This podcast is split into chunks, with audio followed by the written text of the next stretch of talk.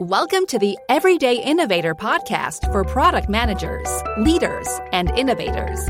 Your host is Chad McAllister, helping you become a product master. Listen and get ready for higher performance, for the doctor is in. Hi, this is Chad, and this is where product leaders and managers make their move to product masters, learning practical knowledge that leads to more influence and confidence so you can create those products that customers love. And this interview is about making better use of our time as product managers, and it's with John Cutler, product evangelist at Amplitude. And for the sake of time, let's get right into the interview. But first, I have to remind you if you want to find the summary of the discussion, share that with anyone, those notes are at theeverydayinnovator.com slash 245. Let's talk about time. John, thanks for joining the Everyday Innovators. Yeah, great to be here. So, I am very interested in talking about time management, which is a topic you've written about some. And you have good experience to speak to this because your background is in product management, you've done some UX work, and now your title is a product evangelist. And I was just curious about something that you love about product management, right? What, what drew you to it? What's something that you love? You know, I I, I like product management taking one step up. I think that that the cross-functional nature of product development in general is what I mm-hmm. really like. So I spent my 20s playing music and traveling and and touring and, and playing in bands and just being with kind of just a group like a crew. Yeah, awesome. people. And so I think I've, I've been asking myself this question a lot lately, and I, you know, what what is this? It's kind of a sadistic thing. Product development is kind of sadistic. It's really really hard. But but I think that what I do love about it is just being with a group of kind of creative driven people, mm-hmm. and then and then making something. And and it it would be great if you even just stop there. But like with music, you want someone to listen to it, right? So you know, having people use the right. thing and then give you feedback. There's something that's um, really rewarding about that. In, in my current role, I help lots of teams doing it. So it's a little bit meta, but it's like I'm coaching teams to be hopefully more more effective at what they're doing and that, that that's going to trickle down to everyone out there so mm-hmm. it's uh, it's interesting stuff yeah it's an aspect of the role that makes it very unique in the organization because i think product managers have more insights in how the company actually works than anyone else because we're at the intersection of everything right and we kind of feel that tension too at times. It's both rewarding and a little bit alarming at times. Oh, I joke that that product managers are like the canary in the coal mine, basically. Yeah. You know, so they they really and and you know, it might have even been why lately I kind of shifted a little bit more into the coaching thing. Like I I actually found that I was so impacted by being the kind of sensing mechanism right there in the middle of the organization mm-hmm. that that it, it, was getting to be a little unhealthy. Mm-hmm. And so, you know, I tried to think to myself, like, well, how could I help people, but then use that, that, um, sixth sense or fifth sense or whatever it is to, um, to, to help people because you're really stuck there right in the middle right. of everything and um, depending on on your makeup that can be really really really difficult. And and it's really really inspiring and fun too. But yeah you need to be you need to be a strong observer and and bite your tongue sometimes. It, it is. That, and that's a good topic for us to tee up sometime too. Just talk about what what is it like to be managing that kind of in the middle. It's the picture of the bicycle wheel, right? We are yep. the axle and all the spokes. But. I call it the beautiful mess. that's what that's my thing lately. When people try to say that you know structure it or you know add too much process to it, I'm just like, this is a beautiful mess. So you just yeah. have to accept that. Some of it you have to roll with. It's a wave. Okay, I appreciate that. I always like to just get some perspective why people do product management, what they love about that. When it comes to time management, you know, all of us have 24 hours in a day where that's a reality, but we often want more. I, I, hear people express it that way, especially product managers that say, you know, I never have enough time to do such and such, right? I never have enough time to work with sales or to interact with the customer or to work with the engineering team, whatever that is. And more than anything, it's probably this single complaint about just yep. how to manage time, right? Second up is the more specific one, which is I want more time with the customer. uh, that's often what I hear too. But what's your perspective on the importance of managing time as a product manager? It's funny, like I say that a huge part of the role is communication. Mm-hmm. And then to un- unlock that and to be a great communicator, a, a, large part of that is time management. I mean, you, you need to be able to connect with people and you need to have the information to communicate, obviously. But if you're if you're running around you know like a chicken with their head cut off all the time and you're in a very reactive mode you're you're jumping between things and and and being really just buried down in the weeds, you're mm-hmm. never going to be very effective at communicating. Yeah. And so you, you know, you see great communicators basically fall apart if they're not managing their time well because they, you know, if and and and I just use myself as as an example. I mean, when I I'm pretty good at organizing information and doing stuff like that. But if I'm too rushed, I just persuade myself I can wing it. Mm-hmm. And and you know what? It is not as good when I wing it. It, it. If I just give 15 minutes or 30 minutes of deeper work and activity to prepare that and kind of check what I'm thinking and could I say this in fewer words or am I going to, you know, kind of rile people up with that too much? That's invaluable and and myself when i when i didn't leave myself time to do that like the results you know the mm. results would suffer and and my relationships would suffer with my teammates so it's incredibly important yeah it's that combination of things that you have to be a good communicator effective with people that requires some emotional intelligence as well and as you said not in a reactive state all the time and right. a lot of product managers you know i, I talk to and uh, they they will say, I don't know what I'm going to do today, right? I'm going to show up at work because every day is a little bit different. There's things I'm reacting to, and that's kind of has what their work day has become. And they do less planning because they know they just need to be reactive. Uh, right. Probably not the best place for us to be. So let's dive into some specifics, uh, tools that listeners can have to take away to think about. This is how I can have a little bit more control over my time. This is how I can get some of my time back to use in more productive ways all kinds of tips I know you have talked about before. Give us one. We'll start there, and we'll uh, get through what others we have time for. Well, one one very actionable thing is to think about your opportunities to meet with people.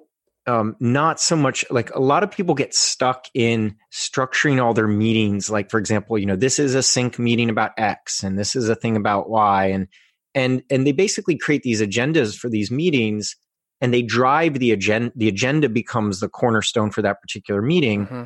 and then they pull people in.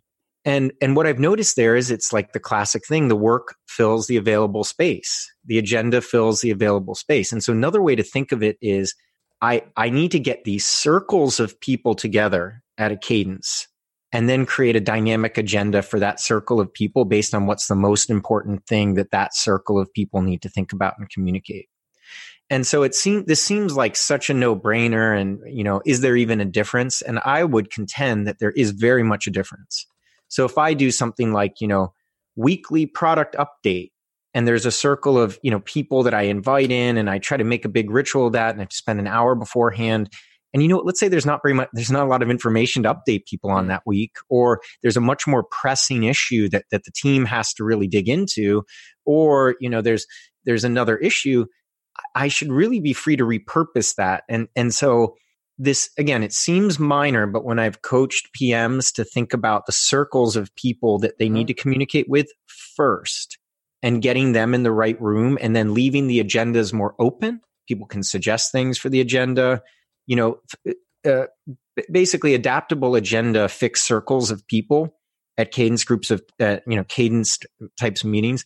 That's one actionable thing that that teams can do right away to to kind of decrease the meeting overload and then also help deal with the, the most important thing at the moment. It's it's always crazy to me when I see uh, you know a product manager's calendar and it's completely filled with things and I'll say, "Well, what's most important right now?" And they say, "Well, you know, I really need to do a bunch of customer calls because, you know, th- that's the most important thing right now. We're missing information and data."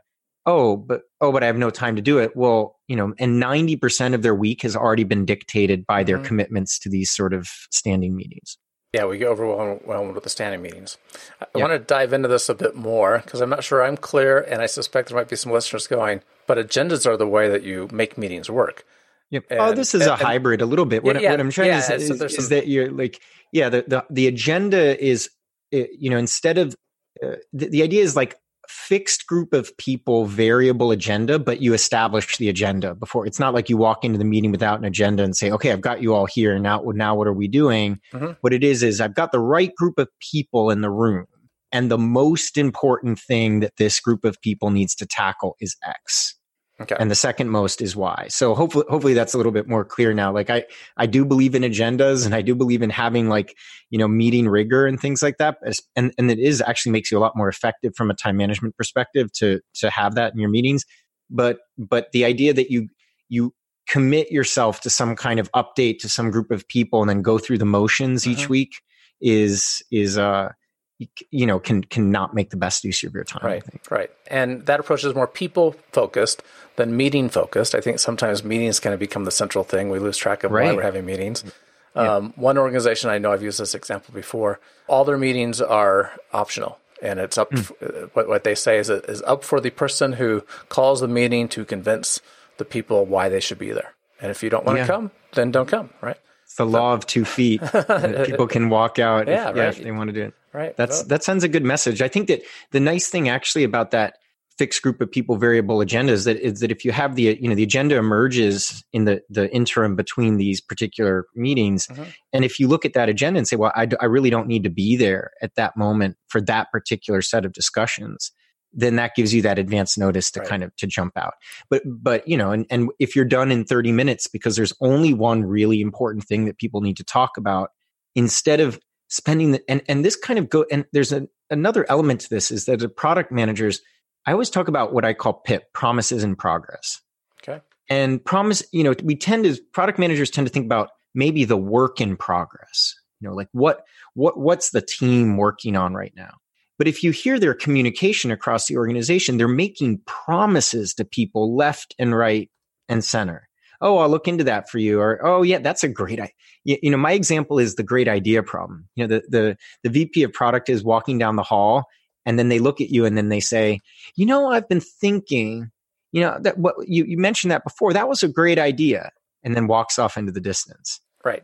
And like, what do you do, do, you do if, if, you're the senior product manager and you're like, are they thinking that I should follow up on that? Is that a and and it sits in your head and what that's what it, it sounds it doesn't promise sounds like a powerful word but maybe you've promised to yourself to follow up on that or mm-hmm. you know maybe there was a tacit promise between you and the vp in the right. hall there that you were going to look more into it and you have to be ruthless about you know I, i'd say that trust is built by small promises regularly held Mm-hmm. And so, right. it, you know, and they've actually done research on this that keeping a huge promise that spanned eight months versus a bunch of small promises, you actually build more trust by keeping a bunch of small promises.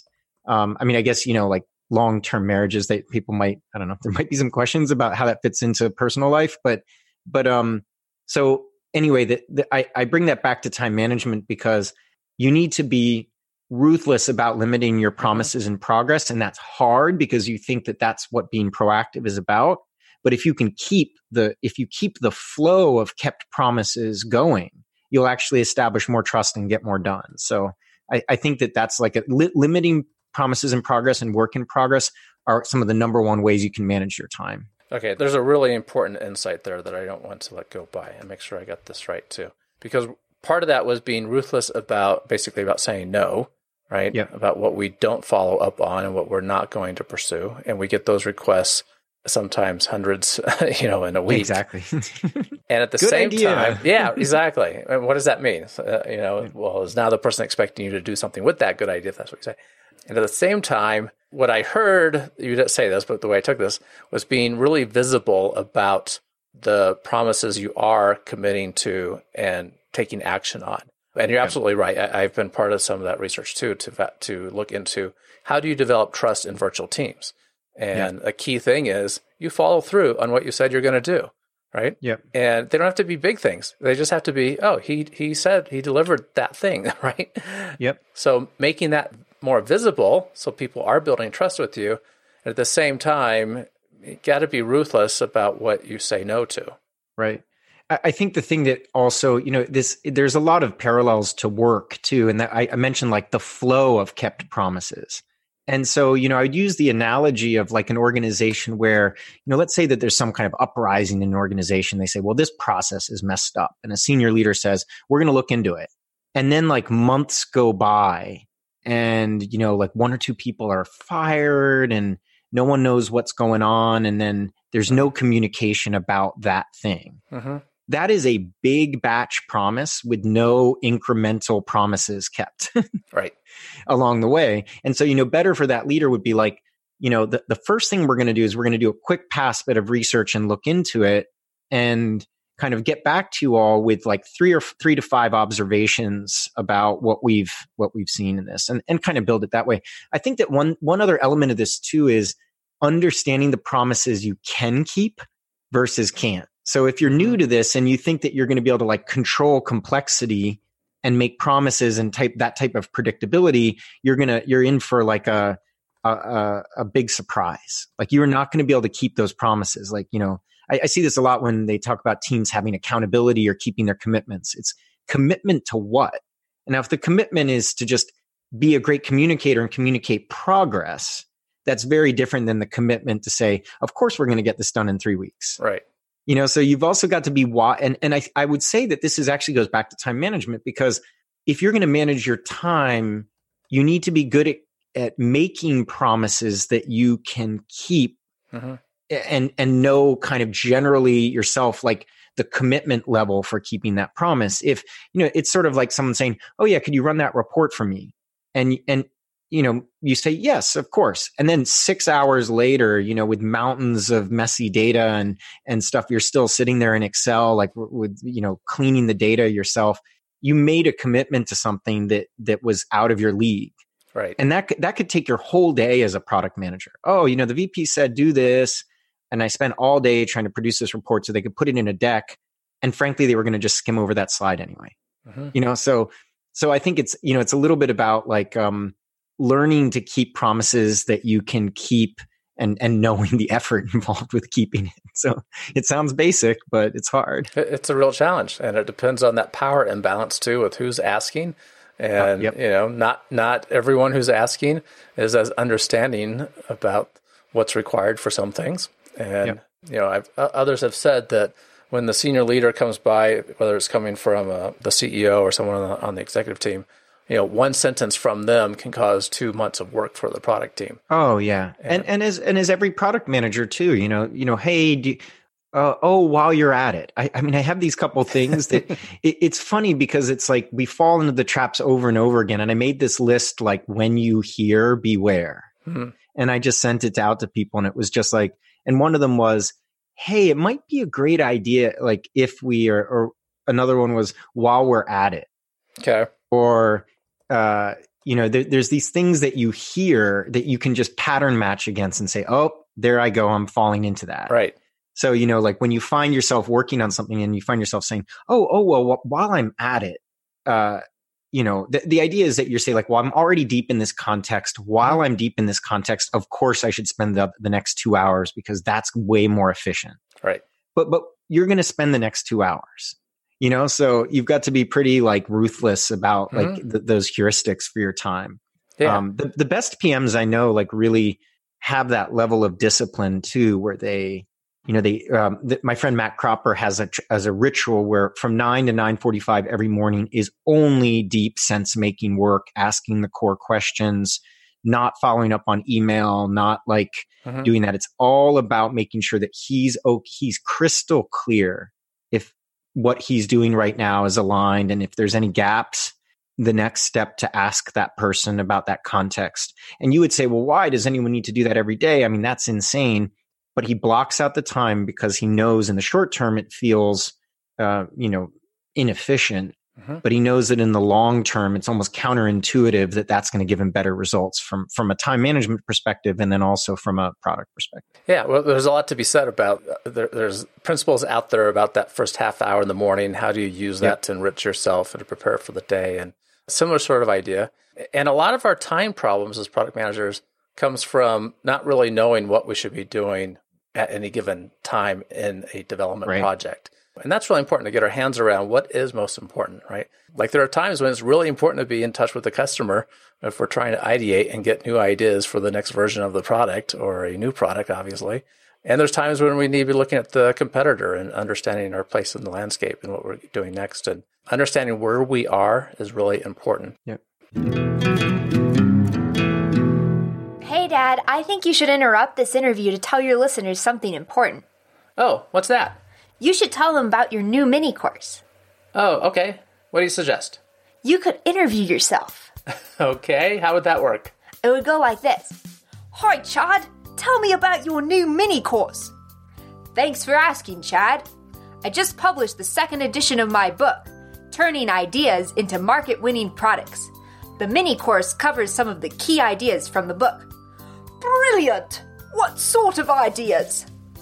You'll discover what to do as a product developer, manager, and innovator, methods for finding and testing ideas that lead to valuable products customers love, how to really use the minimal viable product approach, and much more. Splendid! Is it free? Yes, it is, and you don't need the book to get value from the mini course. Capital! How much time do I need to complete the course? I made it short. Each lesson is only five minutes, and you'll receive a new lesson every two days in your email box. Wow! Where can I get it? Just head over to www.theeverydayinnovator.com slash book. Huzzah! What was that again? www.theeverydayinnovator.com slash book. Um, there's just one problem. I can't speak with an English accent. Oh, no problem. I'll do it for you. There's a, uh, something I want to just go back to. You talked about this beware list. Is that something you'd be willing to share? I think that sounds. Oh yeah, really I can find it. I think it, it's called something like "When You Hear, Pay Attention" or Mm-hmm. something. And and I will um I will Google it because the only way n- now that I seem to have lost all my sort of memory capabilities, like I don't remember. I have to like Google to find my own posts. There's 500 of them out there. You So are I- a I- relatively new dad. yeah, I can. Yeah, seven. It's not. Yeah, 16, 17 months. But Still, yeah, I, I will. I will hit Google and then search for my own post and then be able to send it to you. So awesome. That'd be great. I'll include a link to that in the show notes, and I think that would be a good good list for people to think through about. Oh, when I hear that, or when I tell myself that, I, I should take a take pause. I'm really into these intuition trap ideas. Like I write these things like, you know, we think this goes faster, but this is faster, or intuition says, but instead try. Like I think that that it's so important to kind of and, and I'm not terribly creative at coming up with them. Um, I do come up with them, but I do facilitated exercises with teams where we tease out what they see as the intuition traps. And and they're always better than mine and, and are, you know, perfectly good lists that they have, right? Mhm. So I think that that having having those heuristics in front of you to just keep reminding is is a way that you can you know like we have a we have a team at amplitude and you know they they have these three questions that they ask every day about what they're doing and some of it's related to like are we doing the most impactful work and Mm.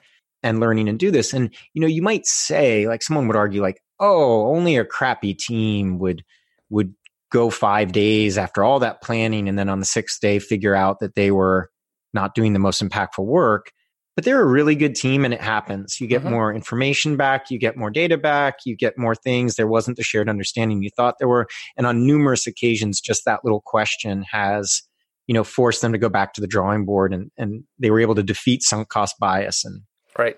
you know recheck what they're doing Right. And understand that is important because I bet for every listener listening, there's a company behind them that likely has a failed product in their past that Right. might, may or may not be known about. And often they're really big, big projects. And if anyone's doing Scrum sort of work, has killed a sprint, right? Yep. It's like, oh man, that, that was the wrong set of things that we need to be working on right now. Okay. Yeah, and I think it's. I mean, that type of um, one, one thing that one question or point you made a little while ago reminded me of something too about like how do you reorient yourself Mhm. on a constant basis, and I think that you know one one thing I've seen teams do successfully is to have like a learning backlog, Hmm.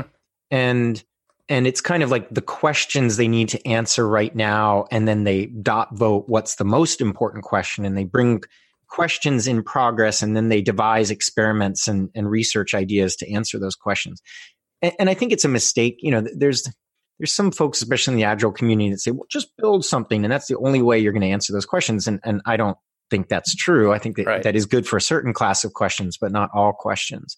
And so i think that just that artifact about bringing it's kind of like the promises in progress. It's the same thing. These are questions in progress. Mm-hmm. and, and just realizing that like right now our questions about the competitive ecosystem are more important than our, our, the unknown right now about the question about our customers which happens frankly to a lot of great products that i know that again people get kind of confused. They've got this amazing product but there's bets about the competitive landscape that aren't working in their favor. Mm-hmm. that's the most important question right now. So that's another thing that you, that PMs get kind of lost in all their exploratory work and they feel like they're playing whack-a-mole but that could be another way that a, a, a PM could ground their research efforts in in something and make it visible so the whole team understands right. that that's the area you're focusing your research efforts mm-hmm. on Eh, or, or, your question efforts. and that's a great discussion to have right? That, that's a good reason to have right, a, exactly. a circle that helps you with learning and improving process and people to get together think about okay what are the bigger perspectives that we need to be considering right now? What are the big why questions that we should be asking ourselves right. to help us just improve what we do together? I've noticed that people have i think part of it is understanding the diversity of kind of thinking models and, and preferences when it comes to this stuff too because I think as a as a product manager, especially you're trying to motivate other people to do this type of thinking and keep mm-hmm. aligned, you know, you you tend to think that everyone only thinks the way you think. You know, right. and so like I love big why statements up on the wall. You know, like I like being faced with that uncertainty because I need to be reminded of it every second. But then I would get kind of feedback from a team that like, you know, we don't we don't need to see on the wall that the ship is like like potentially sinking every mm-hmm. second. Like actually this sort of very you know, non-interesting, are we getting X done and Y done and what's this next milestone is actually interesting to us. Right. And so I think that this happens a lot in, you know, this happens a lot in different communities, but it, it, it happens where people impose their mindset as being the only mindset all the time to help everyone achieve the same thing they're looking to do. Mm-hmm. And I think that it's important to understand there's diversity there. That's a really good point. You know, everyone has different perspectives and recognizing that and what is motivating to individuals about their work and how they contribute is really important for us as product managers to take into account too. Yeah. We're kind of designing I I have pre, some say kind of extreme views, but I mean my my view of product management is that we are we're responsible for fostering an environment where the best decisions can emerge reasonably quickly. Hmm. and so we and, and we wear multiple hats. So we, we also wear a subject matter expert hat who might be able to make those decisions sometimes. Mm-hmm. Or we sometimes wear an, a subject matter expert hat that can supply the context necessary for those decisions. And then sometimes, yeah. frankly, we have neither. It's right. it's an unknown thing. Like these are decisions that um, you know we don't know much about at the moment. And you know this idea of this kind of rock star PM who can do it all and is the very like the you know def- definitive decision maker and kind of sees the future and is great at strategy and great at navigating teams and you know can just do it all like i think that that overburdens people mm-hmm. no like no there are a couple people like that and and frankly they're they're generalists too so so there's not th- th- this is not the ultimate persona we should all try to be like we are all kind of t-shaped to some element and right. so you know i think that this kind of goes back to the pro- the time management thing too because if you try to be amazing at all things and do all the things, instead of thinking about like, where do I provide the most context to the team? And this uh-huh. goes to like connecting with customers. You can create busy work till the cows come home. But if you're not, um, if you're, eh, a great example is the time spent after a customer interview or call synthesizing information in a thoughtful way. Uh-huh oh, you know, I'm so busy. I'm out there talking with customers. I did 10 customer calls in the last three days. And and then, you know, I'll say, well, where's the synthesis? Like, what did right. you learn? What what what uncertainty were you trying to reduce? Oh, I talked to 10 customers. And then, well, what are you thinking? And then they go to like the last call, the most salient like request. And then they say, well, obviously we need to build this. I, or they they they went into those calls with with a hypothesis and they're right. just confirming it the whole time. And so that's an example of where, you know, time from a time management perspective, I don't believe those 10 calls were high leverage. You mm-hmm. didn't spend the time synthesizing your findings and you didn't start those 10 calls trying to debias yourself to right. do those things. So, you know, I, I, forget exactly how we got into that, but I think yeah. it's about being being deliberate and uh, deliberate about what you're doing and what what you're capable of doing mm-hmm. and and how does that feed into the overall decision making capability of the people around you yeah leveraging your skills and strengths and for me that goes back to what you're just saying about the interviews also recognizing where are you in the in the course of the project right now that that product's right. development what is it you need to find out if you're having customer calls why are you feeling like you need to do that do you really need to do it now? The Answer is probably yes, because we right. always never do enough. But why? What is it we, are trying to uncover now? Right. And you're right. Uh, eliminating bias is a big part of that. One final question on, on this topic, and I know we're getting close on time here. How how do you think vision fits into all of this? Because a lot of things that we've talked about, I kept having this this light bulb in my head about well, vision would help direct us towards that, right? It would kind of be our northern star to help us make help us go the right direction, spend our time maybe a little bit more efficiently. What do you think? Yeah, I think that I, I ponder a lot lately just that this is all a kind of big fractal mess, basically. And and all these things, these concepts that we have are linked together, and then the team has their own perspective and everyone has their own beliefs. And so, you know, vision to me is a story that we tell each other a lot and that we're starting to believe more and more. And that maybe we have data to believe. So we're creating, you know, uh, Yuval Harari wrote Sapiens has this this idea that like humans create stories. Mm-hmm. And the most effective stories are things around like money and certain like political ideas and certain things that means that we don't need to rehab that story, uh, re- retell that story over and over. And it lets us transact business or relationships or trust between people and, and things. And, and, you know, one, one of those story, I don't know, he goes into it, but the idea is we tell certain stories about other people and that's why I go to a train station in in in in a certain city and I'm not like worried about getting pickpocketed. Like I'm I, I've told myself some stories, set of stories that allow me to transact business in my environment without being completely paranoid all the time. Uh-huh. Anyway, kind of so bringing it back to vision is I think that by all means having like a common vocabulary and a common story between the people involved will help you transact decisions and transact sense uh, you know you've got it we both there's so much tacit understanding between us is that we're able to function in a more kind of networked less controlled kind of way and that will allow us to make better decisions uh-huh. so i think that it, it really and, and back to this idea of managing your time if that vision is in place and you know it's amplitude we have we teach this north star framework thing and the idea is you come up with a north star that's like a leading indicator of long-term success of your company you have a couple inputs together. This is like your mental model of product success in a way. And you're testing it all the time, but it persists long enough for you to use it as a kind of decision making framework. Okay.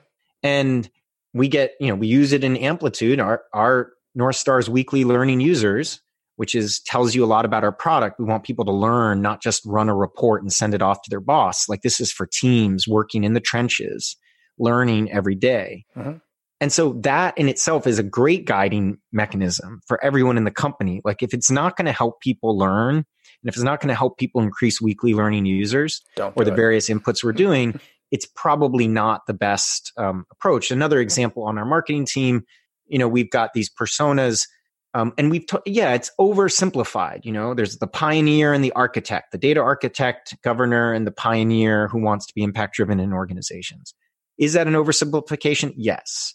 Um, is our you know north star of stage two pipeline opportunities a simplification? Yes, but but the extent to which those crystallize our vision at the mm-hmm. like of the personas and and what we're shooting for as a marketing team helps us make yeah. better time management decisions. Right, right, yeah. So you, you need guardrails to know where you should be going and not going, and yeah. something that everyone's working towards. And test the vision. Helps. I mean, I think that this is the funny thing. People say to me, like, "Well, what if our strategy is changing all the time?"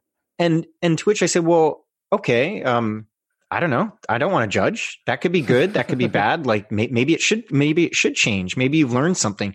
But but if strategy and and that vision stuff is changing every day, every week, based on the current flavor of the month, or like what the what the board has told you that quarter, and that's what I see a lot. You know, the, the, there's a big board meeting. They meet with the board, come back, and now everything's sort of shifted because one right. board member said, "Oh, you sh- you all should look into blank." Right and and I would say then that like if your north star is shifting all the time, that's that's a, at least maybe once you've come out of the startup stage when you you're really trying to maybe find some uh, you know kernel with your product it to me that's symptomatic of some other issue yeah. that needs to be addressed. yeah it depends on the stage of the company but it should yeah. not be going on long yep okay this is good so we got some good specific tips about controlling our time a little bit some of this is just being more aware that we can be more proactive and we don't have to be as reactive as we may be and take control of that a little bit. And I really like what you said about promises and making sure you're visual about the promises you are keeping. And we got to be judicious about what we're saying no to and know why we're saying no. As listeners know as well, I like innovation quotes and I uh, asked for you to bring one to us. Tell us what you got. I I'm so tired and sleep deprived with the kid that that I I couldn't I couldn't come up with one. I I I I was it's I'm terrible at this stuff because it's just like you when you read a lot of these things I'm I'm such like a kid in the candy store and then mm-hmm. oh I really like what that person was talking about um I don't know I was listening to a podcast this morning on Knowledge Project where it was an author talking about it was a really amazing story and he basically said for 20 years he was a book reviewer hmm. and had reviewing a lot of books and and writing book reviews and doing these things and he had, he was he had tried to write like 10 books and had never succeeded and then finally, he heard an, uh, an author got up, and this was a great story. And the author sort of slammed on the table when someone asked, How do you write a novel? And the person just said, just do it and get out there and write and, and get the thing. And then, and then that person went home that day and started the process of writing, you know, a number of best selling books. Hmm. And so you I have know. to write.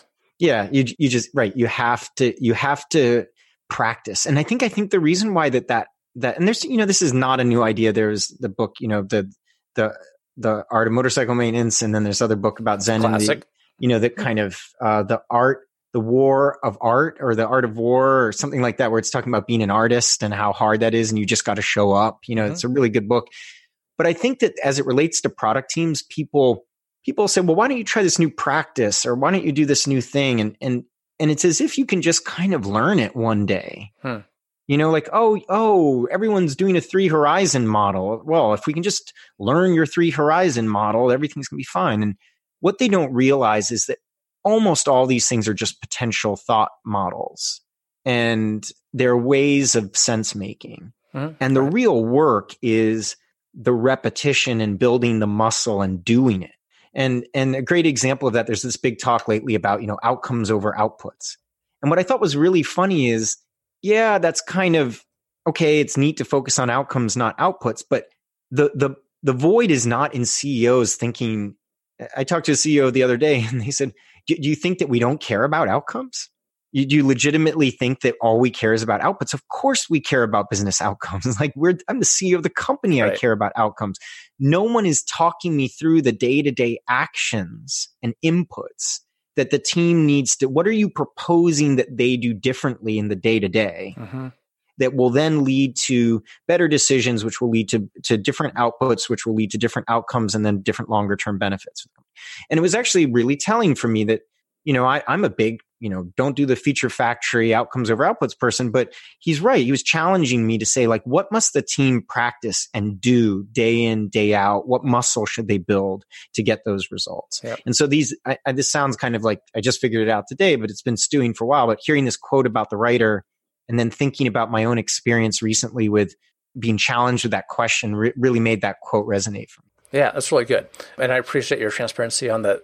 Coming up with a quote was challenging, but you still pulled through there. And to me, that notion of just right is we, we need the experience with anything to get better at it. And it is like yeah. building a muscle, right? Uh, you yeah. build habits, you build new disciplines. It takes intuition 12 expands. to months. I, I, mean, there's a company here in Santa Barbara that hires a lot of UCSB students and their first job in software engineering or in product. Mm-hmm. And in general, you know, it took it takes 12 to 24 months. You know, the engineering part's actually not the problem. They're, they have got that part, but working as a team and, yeah. and encountering all these different shapes of work and all the little nuts and bolts and talking to customers and doing that, like that's not something that you just, you know, snap your fingers one day, right. but through, but through a lot of practice and repetition, 12 to 24 months later, these engineers and designers and folks are, are the types of teams that a product manager can just, paint the problem area mm-hmm. and then step back and that team is going to pretty much go for it. you know so nice. it's all it's and and i think about it in terms of reps it's not 12 to 24 months is not the issue. It's a cadence versus mm-hmm. velocity question. It's number of times through the build, measure, learn, right. learn loop that allow them to do that. And so that's another, you know, yeah, manage your time so that you get through the build, measure, learn loop as many times mm-hmm. as possible. yep, because that builds up the habits and, and builds yep. that muscle. Very good. How can listeners find out about the work that you're doing and any resources you, you want to point them to? Ooh, I mean, I am pretty time crunched. Like Twitter is a good way, although the Twitter direct messages thing has just become overwhelming recently. So I think Twitter is a good way if you kind of want to keep in the loop about what I've been writing and maybe we can interact there and then then we uh-huh. could arrange direct message or something like that. Uh, LinkedIn is a fire hose. You know, that's very, very difficult. Um, I work at a company called Amplitude, as mentioned. And so you could email me. My email is john period cutler at amplitude.com. I, I like getting those emails um, for this work related stuff now. And um, yeah, you can mm-hmm. you, you, medium. You can read the stuff. There's the posts are up there. And great. Okay, yeah. I will put links to all that onto the show notes, so it's easy for everyone to find. I appreciate the insights. Time we all have the same amount, but none of us have enough. So uh, yeah, some, uh, some, I'll leave I'll leave one thought with people is okay. that the next time that you get caught in the trap of thinking you can divide up people's time in times of percentages, you know, like the team is going to work, t- you know, 25% on that, 30% on this, and the mm-hmm. remainder of the time. Just ask yourself what you're willing to give yourself and your team the first hour of the day to do. Hmm. And you'll notice that time doesn't work the way in terms of percentages, right? It's mm-hmm. like when are you able to bring your best energy to the time available? Right. And what are you going to give that time to? And then you start to rethink how to do it. So I'll leave I'll leave people with that thought experiment. That's a good thought experiment. How to structure our time. What's that best hour of the day? First hour of the day. Because you're going to get five times more done that day. That's that's your 10x engineer is the person who has coffee and shows up with that hour with the right intent. So excellent. Thanks, John. Appreciate your time. Sure thing. Yeah, my pleasure. Thanks again for listening to the Everyday Innovator. This is where we learn as product leaders and managers to make that move to product master, learning practical knowledge that leads to more influence and confidence to create products that customers love. Find the written notes of the discussion with John at theeverydayinnovator.com slash 245. Keep innovating.